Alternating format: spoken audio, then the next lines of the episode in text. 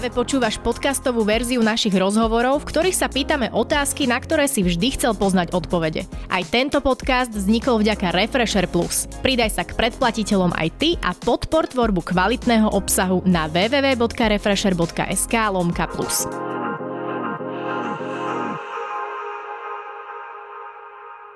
Ahojte, moje meno je Denisa a dnes to bude trochu iné, pretože neprišiel host za nami do našej Refresher obývačky, ale my sme prišli za hosťom a to priamo do prezidentského paláca, pretože sa budem rozprávať s pani prezidentkou Zuzanou Čaputovou. Dobrý deň. Dobrý deň a vítajte. Ja vám chcem na úvod poďakovať mene celého štábu, že ste nás pozvali do paláca a že ste si na nás našli čas. Veľmi rada. No toto už je náš druhý rozhovor v poradí. Ten prvý bol tesne po vašom zvolení.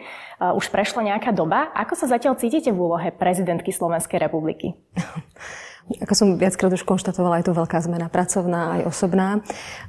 Je to veľká miera zodpovednosti iná, než čokoľvek predtým e, človek mohol robiť.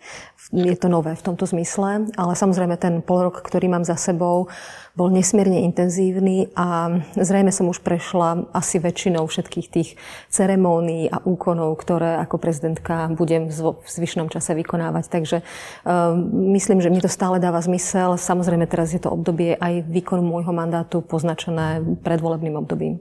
Tak ako hovoríte, o chvíľu nás čakajú parlamentné voľby. Čo hovoríte na fakt, že stále je veľa ľudí, ktorí tvrdia, že nechcú ísť voliť, pretože vraj nemajú koho? Ja do tejto kategórie nepatrím. Ja si myslím, že máme koho voliť. Naozaj, eh, keď si pozriem kandidátky jednotlivých strán, tak v mnohých z nich sú ľudia, ktorí sú buď noví, ktorí sa rozhodli do politiky vstúpiť, alebo aj ľudia, ktorí už v politike boli, ktorých si mám dôvod vážiť, či už pre ich odbornosť alebo ľudské kvality. Takže si naozaj myslím, že eh, je z čoho vyberať, je koho zvoliť. A samozrejme, ako musíme sa asi zdať také ilúzie, že jednotlivá strana, ktorá je pestrá z hľadiska zloženia ľudí, absolútne kopíruje náš mentálny a hodnotový svet. Eh, je potrebné asi hľadať čo najväčšie stotožnenie s tými ľuďmi, ktorých si idem vybrať, ale absolútnu zhodu asi by bolo iluzórne očakávať. Vy máte doma dospievajúce céry. Bavíte sa doma s nimi o politike? Určite nedá sa tomu vyhnúť, aj keď eh, ja som rada, keď prídem domov a politiku riešiť až tak veľmi nemusím, ale je prirodzené, že ich to zaujíma, eh, takže je to predmetom našich debat. A sú prvovoličky? Tá staršia bude prvovolička, budú to jej prvé voľby. Ja sa pýtam aj preto, pretože prednedávno sme boli robiť takú reportáž eh, na gymnáziu Jura Hronca v Bratislave, kde sme sa niečo pýtali prvovoličov a pozrieme si krátku ukážku. Dobre? Mm-hmm. Študenti vidia značné nedostatky v mnohých oblastiach našej krajiny. Čo by chceli urobiť pre mladých, ak by boli lídrom politickej strany? Myslím si, že najviac ľudí teraz zaujíma zdravotníctvo dosť, aj čo sa týka všetkých medikov, ktorí utekajú do zahraničia. Určite by som chcel, a nie je to úplne pre mladých ľudí, ale je to teda učiteľom zvýšiť platy. Vyšší plat učiteľov by zaručil to, že by učiteľe mali väčšiu motiváciu. Tak vyššie platy pre učiteľov a lepšie zdravotníctvo. Súhlasíte s mladými ľuďmi? Súhlasím. Sú to jedny z priorít, ktoré vychádzajú dlhodobo aj v prieskumoch verejnej mienky, čiže mimo kategóriu mladých ľudí ako najväčšie priority Slovenska. Na prvom mieste sa dlhodobo e, umiestňuje problém so spravodlivosťou. Hneď za ním je potom otázka zdravotníctva, vzdelávania a podobne. Takže vlastne to do veľkej miery kopíruje celkovú náladu spoločnosti. Možno práve prvovoliči, ktorí sa až tak nezaujímajú o politiku alebo nevedia až tak veľa o politike, nevedia odkiaľ majú čerpať informácie. Podľa čoho e, by sa mali podľa vás rozhodovať a tak, aby nenaleteli hoaxom alebo nejakým mhm. dezinformáciám? Možno poviem to, ako sa rozhodujem ja, možno to niekoho inšpiruje. Pre mňa je samozrejme veľmi dôležité, ak mám osobné poznanie s niekým, to je najjednoduchšie, že sa vieme naviazať dôverou na človeka, s ktorým sa osobne buď poznáme, možno takého vo svojom okolí majú, ktorý kandiduje, alebo potom vychádzať naozaj čo najviac z vlastnej skúsenosti. To znamená, tí ľudia teraz komunikujú prostredníctvom médií alebo osobných stretnutí. Viem, že mnohé strany jazdia po Slovensku. Je možné sa s tými politikmi stretnúť, porozprávať sa s nimi a myslím, že tá osobná skúsenosť a vlastný názor je nenahraditeľný. Pokiaľ ide o dezinformácie, to je obrovská výzva nielen na Slovensku, ale, ale širšie. Myslím, že sme trochu zanedbali výchovu ku kritickému mysleniu. Je veľmi dôležité vnímať, kto mi tú informáciu prináša, aký je zdroj tej informácie a čo najviac sa priblížiť k autenticite toho zdroja, to znamená k slovám, ktoré ten človek priamo povedal a rozlišiť, či ide o interpretáciu jeho slov alebo naozaj to vychádza z jeho úst. V minulom rozhovore sme sa bavili aj tak trochu lifestyleovo, dokonca aj o hudbe. Poznáte nejakého slovenského interpreta, dokonca repera, ktorý repuje o politike? No, úplne sa repu nevenujem úprimne, ale, ale samozrejme, že registrujem reperov ako je Lyric, Vec alebo Tono S a myslím, že všetci z týchto sa venujú aj spoločenským témam. Si pustíme jednu ukážku slovenského repera. Ťažký je život krajine, na ktorú zvyšky pozerajú Tatr. Ľudia sú lahostajní, arogantní. Inštitúcie to majú na haku Hlavne, že každý mesiac na konte každému zapípajú platy. Ľudia sú lahostajní, arogantní, inštitúcie to majú na háku, hlavne, že každý mesiac na konte každému zapípajú platy. No, to bol iba útržok textu k skladbe Peroxid 3 od repera Pilsiho, ktorého počúva naozaj množstvo mladých ľudí. Aktuálne má táto skladba na YouTube cez 800 tisíc pozretí. Určite súvisia so situáciou na Slovensku, s kauzami, s korupciou. Aké sú podľa vás reálne možnosti zmeniť krajinu tak, aby sa zmenil aj ten pohľad ľudí na ňu? Nie je to jednoduché. Súhlasím s tým, že v našej krajine to, čo sa odhaluje v poslednom období, sú nesmierne vážne a nesmierne kritické veci. Je dôvod žiadať zmenu a podielať sa na nej, to je absolútne bez pochyby. Nie som zástancom prístupu, že všetko je zlé. Nemyslím si to, je to moja osobná skúsenosť, že naozaj aj v inštitúciách, o ktorých sa teraz veľa hovorí, či sú to súdy, prokuratúra alebo polícia, je stále veľké množstvo kvalitných ľudí. E, nepaušalizujeme. To, to považujem za veľmi, veľmi dôležité. A pokiaľ ide o to, že či je možné tú zmenu urobiť, ono je to také zaciklené v tom zmysle, no ak to nevzdáme, tak to možné je. A hlavne, ak to nevzdá mladá generácia. Vy ste práve generácia, ktorá za pár rokov prevezme vedenie tejto krajiny. My budeme na dôchodku a vy budete ten štát riadiť. A pokiaľ sa sa tá mladá generácia nebude o to dianie v spoločnosti zaujímať, pokiaľ bude ignorovať voľby, tak to sa potom aj ukáže v tom ďalšom vývoji. Je nesmierne dôležité aspoň raz za 4 roky využiť tú šancu a prísť voliť. Alebo sa zúčastňovať na správe veci verejných inými spôsobmi. Ako sa vám ako prezidentke Slovenskej republiky pozerá na fakt, že v krajine dochádza k nárastu popularity extrémistov? Ťažko sa mi na to pozerá úprimne. Som z toho rozčarovaná, smutná. Nie je to problém iba na Slovensku. Častokrát je to predmetom našich debát e, aj na medzinárodnej pôde s inými prezidentmi, hlavami štátov, pretože to je jav, ktorému čelíme takmer všetky krajiny. O príčinách sa vedú obrovské polemiky a príčina nie je iba jedna. Či je to zanedbanie vzdelávania. Na Slovensku možno aj trošku um, by pomohlo zvýšiť prístup k mladej generácii, ktorá by bola rovnocenným partnerom na debatu. My sa snažíme musíme eh, viesť, alebo veľa sa teraz hovorí o potrebe kritického myslenia, ale nie som si istá, či v deťoch to kritické myslenie najskôr ako keby nevypneme a neušlapeme tým, že ich nutíme memorovať a nie rozmýšľať o tom, čo sa majú učiť. A ten dialog, ktorý potom môže byť z hľadiska perspektívy veľmi užitočný na to, aby sa deti naučili kriticky myslieť, možno zadusíme vo veľmi skorom štádiu. Eh, možno ešte jeden dobrý príklad. Moja mladšia dcéra, keď chodila ešte na základnú školu, tak okrem iného eh, mali za úlohu, aby sa práve práve učili kriticky myslieť, vymýšľať falošné správy. Veľmi s tou témou pracovali a pracovali nie spôsobom, že im o tom niekto prednášal, ale že to priamo tvorili, identifikovali. Aj toto môže byť e, veľmi užitočný príspevok k tomu, ako mladú generáciu viesť k rozlišovaniu, samozrejme k hodnotám, k poznaniu histórie, čo veľmi úzko súvisí s nárastom fašizmu. Jedna z vašich dcer chce ísť študovať do zahraničia? Veľmi o tom často hovorí, áno. Veľa ľudí nám odišlo do zahraničia, avšak e, možno taký pozitívny fakt, že v týchto parlamentných voľbách je zaznamenaný vysoký záujem voľby zo zahraničia. Čomu to pripisujete? Ja som sa s tým záujmom voliť zo zahraničia stretla aj po môjom zvolení, lebo vždy, keď som v nejakej krajine, tak sa stretám s rodákmi, ktorí v zahraničí žijú. A mnohí z nich e, si stiažovali alebo ma žiadali, aby som prispela zmene, aby aj v iných voľbách mohli voliť, nielen v parlamentných, lebo napríklad v prezidentských to možné nie je.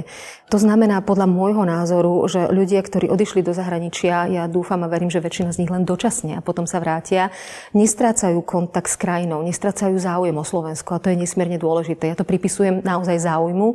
Evidentne čelia inej životnej skúsenosti v zahraničí.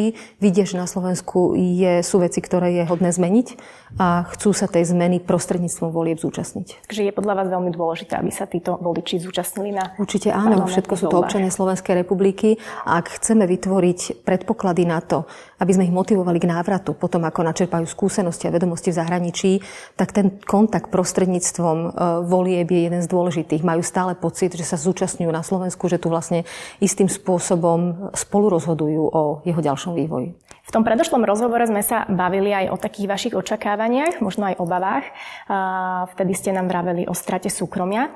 Čo bola doposiaľ taká najťažšia úloha, ktorú ste museli riešiť v úrade? Úprimne nemám eh, v pamäti jeden jediný moment alebo jedinú úlohu, ktorá bola ako keby najťažšia. Samozrejme, sfunkčnenie ústavného súdu a vymenovanie zvyšných súdcov ústavného súdu bola spoločensky veľmi sledovaná, očakávaná a nesmierne dôležitá vec. Ale nechcem povedať, že menej dôležité je rozhodovanie napríklad o milostiach. Tých žiadostí prichádza nesmierne veľa a naozaj sa snažíme veľmi poctivo zvažovať všetky dopady rozhodnutí, lebo sú to individuálne príbehy. Boli to všetky kroky v zahraničnej politike, pretože do toho priestoru som vstúpila ako neznámy človek a bolo treba si vybudovať isté meno, istú hodnotovú identitu v zahraničí. To bolo takisto nesmierne dôležité, takže asi nepoviem iba jednu jedinú vec, takisto vetovacie právomoci voči zákonom. To sú všetko dôležité momenty, kedy tú zodpovednosť si uvedomujem veľmi silno.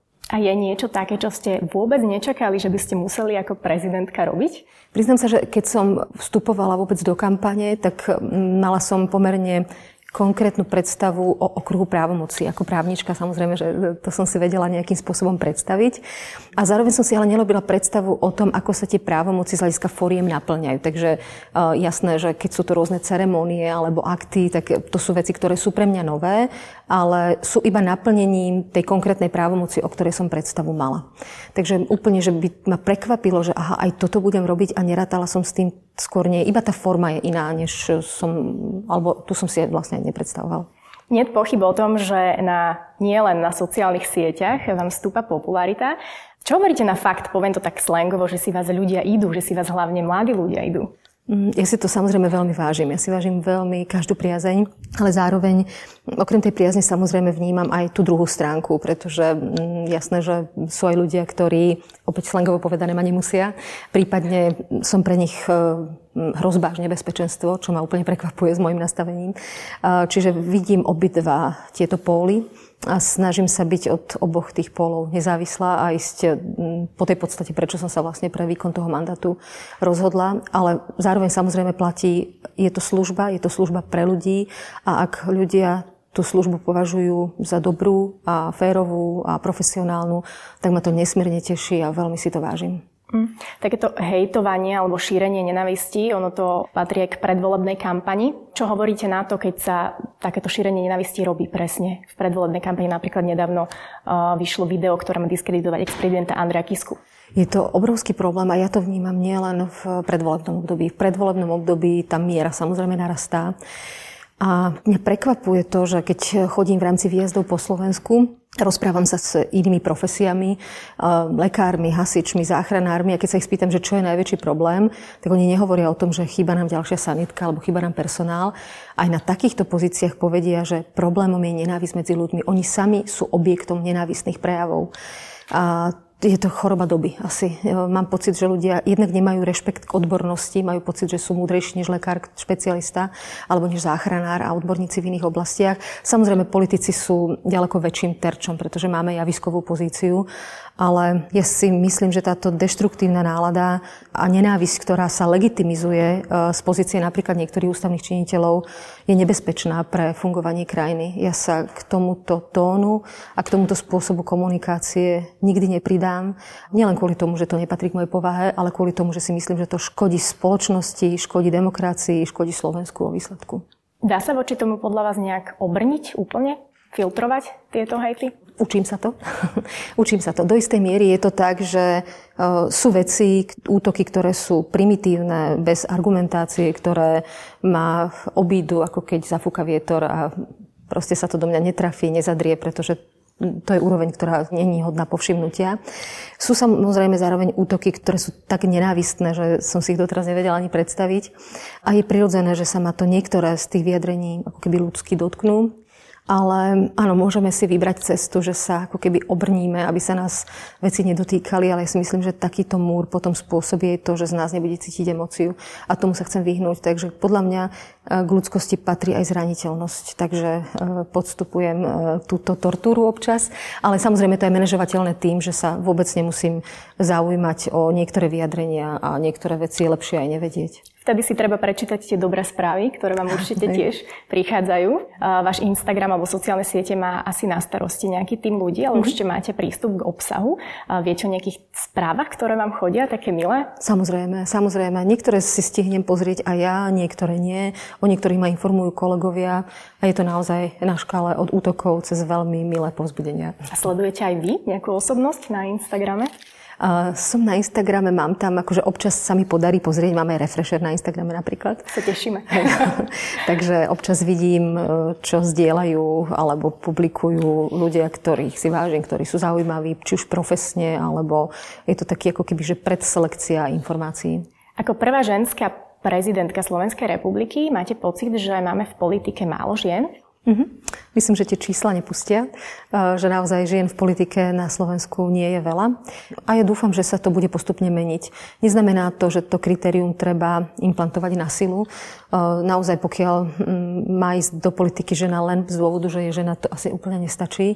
Ale bolo by super, keby čím ďalej tým viac žien, ktoré majú chuť vstúpiť do verejného života, majú odbornosť v nejakej oblasti, by do tej politiky išli, lebo si myslím, že to spestrenie ženským prístupom je zdravé. Boli by ste spokojná s tým, keby vaše céry chceli ísť do politiky napríklad? Ja by som bola spokojná s tým, keby sa im podarilo nájsť profesiu, ktorá ich bude vyjadrovať, ktorá bude rozvíjať ich talenty a ktorá ich bude baviť. To je úplne najdôležitejšie. Či to bude politika, uvidíme, ale bude super, keď budú v tej profesii šťastné. Máte ako hlava štátu, teda teraz asi nemáte toľko voľného času ako predtým, ale čas na nejaký šport alebo na nejaké hobby aktivity? Toto je oblasť, ktorú obzvlášť v zime sa nedbávam, lebo v lete sa dá toho robiť trošku viac. Ale veľmi rada plávam a prechádzky a podobné aktivity, to je super, ale úprimne sa priznám, že v poslednom období som to zanedbala. Teším sa, že sa k tomu vrátim. Je to nevyhnutná kompenzácia naozaj tej záťaže, ktorá je prirodzene v práci. Možno taká dobrá dovolenka. Ako hlava štátu môžete ísť hoci kedy na dovolenku, alebo a to asi nie, že? Bude veľká miera improvizácie v mojom živote, je už skôr minulosťou. A pokiaľ ide o dovolenky, tak úplne, lebo samozrejme, že tým ľudí musí vyrozumieť ten štát, do ktorého cestujem a oni to zabezpečujú z hľadiska bezpečnosti a protokolu. Takže áno, nie je to tak, že sa rozhodnem, že zajtra cestujem do zahraničia. Okrem toho blízkeho zahraničia na, na jeden deň, tak to sa asi dá napriek tomu, že treba všetko toto vybaviť, ale áno, nie je to. Veľká miera improvizácie sa tam už nedá, pretože na každý môj krok je naviazané od ochranky cez ďalšie súvislosti. Už v predošlom rozhovore sme mali pre vás pripravenú takú malú hru, takú intuitívnu hru, možno vás e, diváci lepšie skrz ňu spoznajú, tak e, môžeme ísť na to, ja vám poviem iba dve slova uh-huh. a vy si veľmi intuitívne vyberiete. Môžeme uh-huh. ísť na to? Uh-huh. Hudba alebo móda? Hudba. Leto alebo zima? Leto. Brinzové halušky alebo suši? Suši. Autovlak? Ako kedy? A vlak mám rada. život vo veľkomeste, život na vidieku. Vidiek. Koncert, divadlo. Koncert. No a na záver voliť, nevoliť? Jednoznačne voliť. Jednoznačná odpoveď. Pani prezidentka, ďakujem veľmi pekne, že ste nás pozvali do prezidentského paláca. Nech sa vám darí a dúfam, že sa nevidíme naposledy. Veľmi pekne ďakujem za váš záujem aj za to, že riešite veľmi aktuálne témy spoločenské, ako sú napríklad voľby a účasť vo voľbách. Takže ďakujem, držím palce a rada vás opäť niekedy stretnem. Ďakujem aj my. Ďakujem. Počúval si podcastovú verziu Refresh rozhovorov. Nezabudni sa prihlásiť na odber tohto podcastu na Spotify alebo v apkách Apple a Google Podcasty. A samozrejme všetky rozhovory nájdeš na našom webe Refresher.sk.